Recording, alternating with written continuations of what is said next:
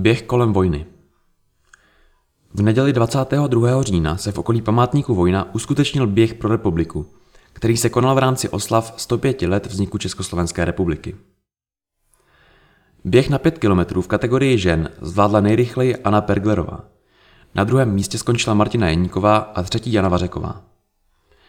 V kategorii mužů obsadil první místo Jan Máša, na druhém místě doběhl Matěj Placatka a třetí skončil Daniel Kraus. Vítězové obdrželi autentickou cenu Artran, vyrobenou ze dřeva a osnatého drátu.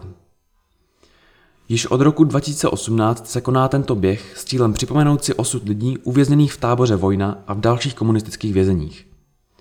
Mnozí z vězněných se často ocitli na útěku a museli tedy běžet, proto i dnes pořádáme běh svobody a demokracie, řekl Josef Horka z volunteer týmu Příbram.